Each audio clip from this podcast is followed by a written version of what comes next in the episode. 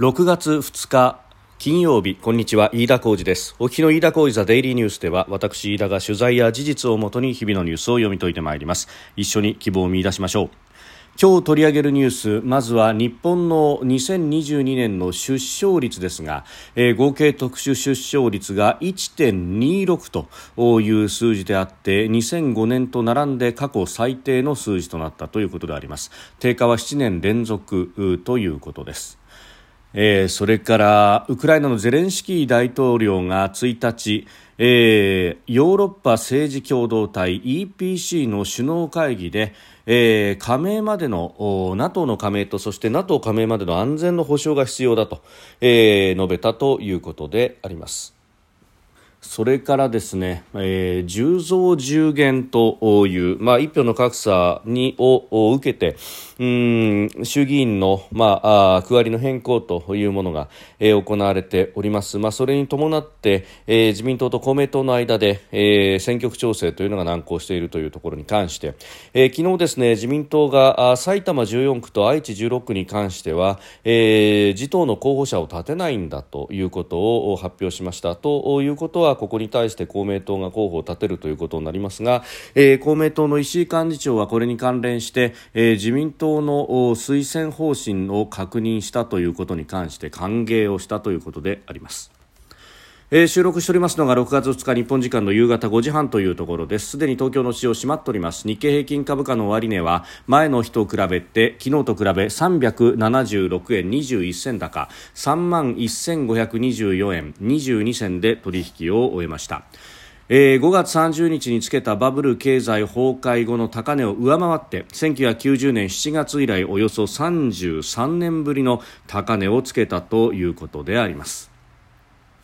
前日のアメリカの株式市場で、主要な株価指数が上がったということを受けて、東京でも朝方から海外優勢となったということであります。さて、まず今日取り上げるニュースは日本の合計特殊出生率であります。厚生労働省が今日発表した一人の女性が生涯に産む子どもの数を示す合計特殊出生率が、2022年は 1.26 だったと発表しました。2005年と並んで過去最低の数字となっております。でこれ、低下してきているというのは7年連続でありまして、で今回指摘されているのは新型コロナウイルス化で婚姻数の低迷などが影響したということであります。でこれに対してですね、岸田政権は、異次元の子育て、政策ということを言っているわけですけれども、それに対してですね、すでに、お子さんを持っていらっしゃる方の児童手当の拡充であるとか、ただ一方で、その引き換えにですね、扶養控除を一部やめるであるとか、よく言えば財政中立ということなんですけれども、悪く言えばですね、結局行ってこいであんまり意味がないじゃないかみたいな、むしろ負担が増えるかもしれないというような政策をしております。で本来はですね、抜本的なことをやんなきゃいけないというのは、これ期間が相当に足らないんではないかというふうに思うわけです。往々にして、特に日本の場合は、事実婚的な制度もないことはないんですけれども、多くの方は、結婚をし、そして子供を産み育てるというプロセスを踏んでいくということがありますので、この合計特殊出生率の上がり下がりというものは、婚姻数の推移と、かなり相関があるということ、これはもうパッと聞いてもそうだよなというところなんですが、じゃあその婚姻と出生というものが、特に婚姻がですね、コロナでどう変わっているのかということであります。これに関しては、東京大学の永田泰輔、准教授、それから、東京財団で研究を行っている千葉麻子さんなどが、詳しい研究をしてますので、そのあたりをですね、ご興味ある方はご覧いただければと思いますが、このコロナ禍における婚姻と出生に関して相当ですね、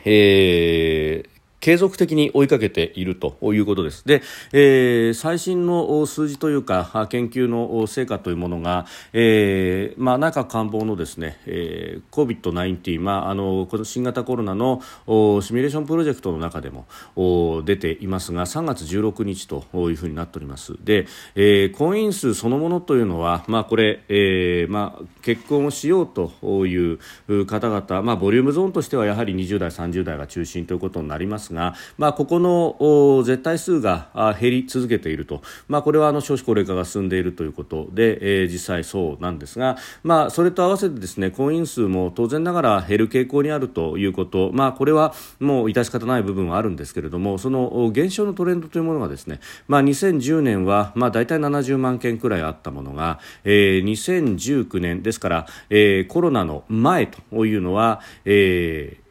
60万件に減っていったということがあります。ということはですね、大体この10年間で10万人ぐらいの減少ペースということだったんですが、この10年でですね、じわじわと減って10万件減らしたという数字を、じゃあコロナでどうなったかというと、コロナ禍でですね、2020年にはもうすでに52万6000件で、2021年50万1000件で、2022年に関してはまだ確定値出てません、推定値でありますが、50万6000件ということがあってですね、これ10年間かけて10万件減らしてきたものを、コロナ禍のこのたった 2,3 年でガツンと10万件また減っているということがあります。で、この数字というものが今後ですね、出生数にも大きく影響を与えるのではないかということを言っていますし、このコロナで減ったところからですね、持ち上げるのに対して、あまりに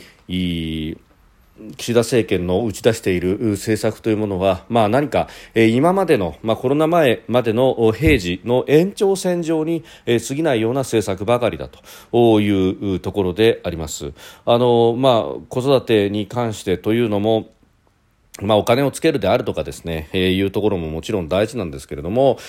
社会全体の仕組みとして、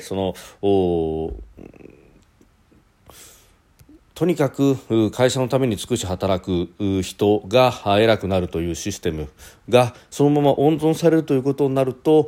結局インセンティブがなかなか生まれてこないということになります。専業主婦であるとか、あるいは旦那さんが専業で家に入るという人の配偶者が完全にフルタイムでコミットするという方が、仕事上はインセンティブがあるということになってしまうと、いつまでたってもこの全体の構図というか、環境が改善されないと、改善するモチベーションが、インセンティブが全く上がってこないということにもなってしまいます。で、コロナでさらに大きく影響を受けたんですから、もっと抜本的なことをやらなきゃいけないというふうにも思いますし、ところが、どちらかというと美貌策をやるに過ぎないという形が見えてくるというのは、このままでいいのかと、何が異次元なんだろうねというところは、思うところであります。今までですね、高齢者に対してはサブスク医療であったりとか、様々な形で手厚い保護をしてきたというのの一方で、じゃあ子育て世代はですね、俺たちもやってきたんだから君たちも自己責任だみたいなところがベースにあるのだとしたらですね、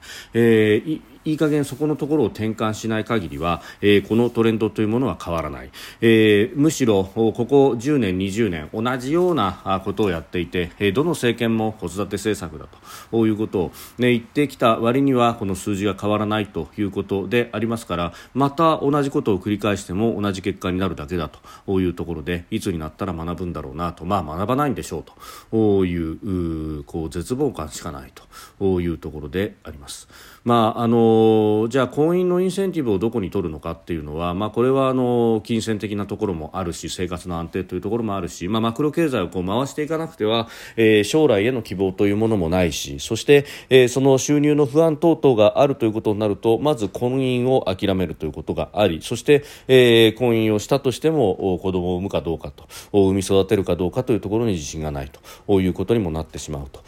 いうところでありますので、で、この辺も含めたですね、マクロ経済を温めるということが何よりも大事になってくると、ある意味遠回りをするようですけれども急がば回れなんだというところなんですが、そのマクロ経済の対策に関しては岸田政権は一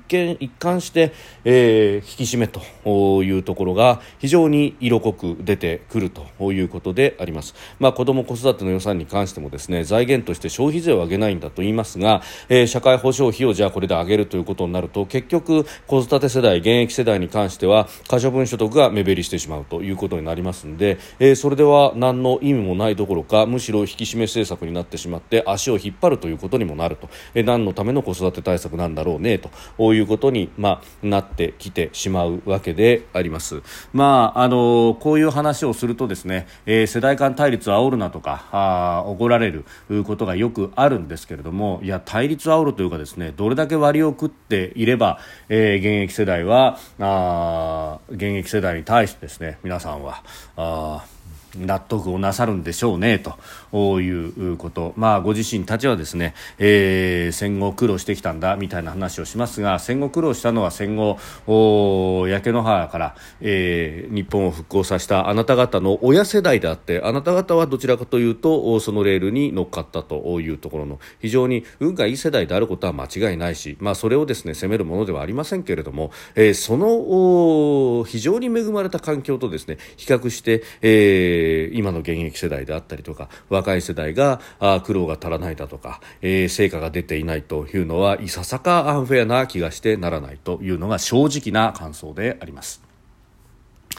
さあそして、ウクライナに関する話、ウクライナは、自国の安全保障をどうするというところであります。今不当にロシアから侵略を受けている、それに対して、戦っているということがあると。で、今後ですね、例えば停戦に向かう道のりがあるとしても、それが一時的な凍結でまたすぐに、侵略がぶり返すと、しかもその時にはロシアが体制を整えてくるということは、ウクライナにとっては非常な恐怖であり、絶対に許してはいけないということであります。そこをですね担保するために、NATO 北大西洋条約機構への加盟というものを手を挙げているというところ、そして、加盟までの安全の保障も必要なんだというふうに、主張をした述べたということであります。で、モルドバの中部ブルボアカというところで開催されているヨーロッパ政治共同体 EPC の首脳会議でそういった発言があったということです。でこれ EU の枠組みをさらに広げてですね、ヨーロッパ全体の、政治であったりとか安全保障というものを連携の枠組みとして立ち上がったものであります EPC というものがですね。で、ここで、大半の国は NATO の加盟国でもあるし、あるいは EU の加盟国、さらに言えばユーロの構成国も入っているということもありますので、ここでですね、主張するということの一つ一つというのがヨーロッパ全体に対してのメッセージになって、そして世界へのメッセージになるというところであります。ゼレンスキー氏は、こうした国際会議への参加というのを、先の G7 広島サミットであるとか、その前に訪問をしたアラブ連盟の首脳会議であるとか、様々なところでスピーチを今はリアルで言ってやっているというところでありますが、西側からの支援がないと戦いも立ち行かないということがありますし、一方で、支援疲れというものがですね、特にドイツなどで顕著になってきて、世論調査をすると、これ以上支援はしなくていいんじゃないかというようなことがだいぶ、数字として高くなってきたと、あるいは外交努力が足らないじゃないかというようなですね、ことが出てきていますので、そのあたりに対して、先に、一石を投じておくというのがゼレンスキー大統領の、意図でもあるし、ここはですね、即時停戦論のようなものにまたとらわれて、ウクライナとして、侵略を受けてもぎ取られてしまった領土をそのまま甘んじて、ロシア側に譲り渡すしかないというようなことになると、この法の支配であるとか国際法というものそのものが、あるいは戦後のこの国連を中心とする国際秩序というものそのものが毀損されてしまうということがありますので、まだ戦い続けなければいけないということでもあるし、これはウクライナ自身の問題として、そして、世界もそれを支えるべきだということを、改めて確認するという意味もあるんだろうと思います。それからですね、10増10減、衆議院の定数の是正というところで、ありていに言えば地方部が10減して、そして東京や埼玉、愛知、神奈川等々という都市部で選挙区が増えるという形になる区割りの変更というものをめぐってでありますが、この増えた選挙区というものを、与党の中で自民公明どう分け合うかというところが、いろいろと揉めております。で、特に焦点となっているのは東京に関してで、これは東京28区練馬のあたりを公明党が欲しいと言い、そして、一方で、自民党側もここにはもうすでに支部長候補がいるから、これを引きずり下ろすわけにもいかないというところで揉めていて、そして東京での信頼関係は地に落ちたとですね、公明党の石井幹事長が言い放ち、東京に関しては公明党あるいはその支持母体の創価学会が選挙協力を行わないんだというふうに短歌を切ったということがありましたが、これに関連してですね、それ以外のところでも選挙区が増えるところがあります。で、埼玉の14区あるいは愛知の16区というのが増える選挙区なんですが、このあたりでですね、自民党は、自党で候補を立てないと、そして、公明党の候補を推薦するんだという方針を、昨日ですね、打ち出したというわけなんですが、これに対して今日公明党の石井幹事長が記者会見で、自公の選挙協力にとって望ましいというふうに述べたということです。石井さんからしたら当然望ましいんです。というのは埼玉14区に立つのは誰かというと、この石井啓一幹事長でありますから、自分に支持が集まるということであれば、それはありがたい、嬉しいというふうになるんでしょうけれども、もともと自民党の支部長、国会議員がですね、自分のところの組織というものを作ってきた、ところが、分裂をして、そして、片方の選挙区にある組織が、候補を出さないというふうになった場合に、残りの組織の部分がですね、果たしてそれでじゃあ分かりましたというふうに、公明党の候補を応援するのかというのは、なかなか微妙なところがあります。で、しかもですね、今回の決定において、自民党茂木幹事長が、これ最終的に差配をするということなんですが、地元への説明がどこまであったのか、首都圏のですね、選出の国会議員などにいい話を聞いてみると、当事者への公式あるいは非公式に打診的なヒアリングでもいいからやってほしかったんだけれども、なかなかそういうのもなかったらしいよというようなですね、明日は我が身だから非常に気にしてるんだというようなことをおっしゃる方もいたりなんかしてですね、これ東京28区の場合もそうでしたけれども、地元の都道府県連に対しての説明というものが、幹事長どこまで根回しをしていたのかというのは非常に微妙なところがあっ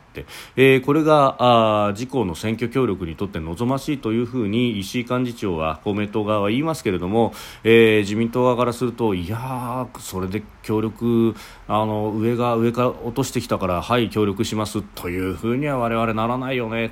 というですね、しこりが残るようなところもあるようでありますし、いつ選挙が行われるのかというのは非常に流動的ではあるんですけれども、そうしたわだかまりの一つ一つというものが、影を落とすことにもなりそうなというところであります。今後、幹事長なりが、どう地元に対して説明をしていくのかというところですけれども、むしろ候補者の選定であるとかの部分で、地元で一生懸命活動してきた新人の候補者を差し置いて、女性の候補を出すというようなですね、ことが一部のところではあって、そして、それに失望し怒ったその新人の候補は維新に流れるというようなことも起こっているやに聞きます。この辺がですね、自民党今の執行部にとってどう転がっていくのかというところが、一つの政局的なところでは見ものにもなりそうです。飯田浩司ザデイリーニュース、月曜から金曜までの夕方から夜にかけてポッドキャストで配信しております。番組ニュースに関してご意見感想、飯田 TDN@gmail.com までお送りください。飯田浩司ザデイリーニュース、また来週もぜひお聞きください。飯田浩司でした。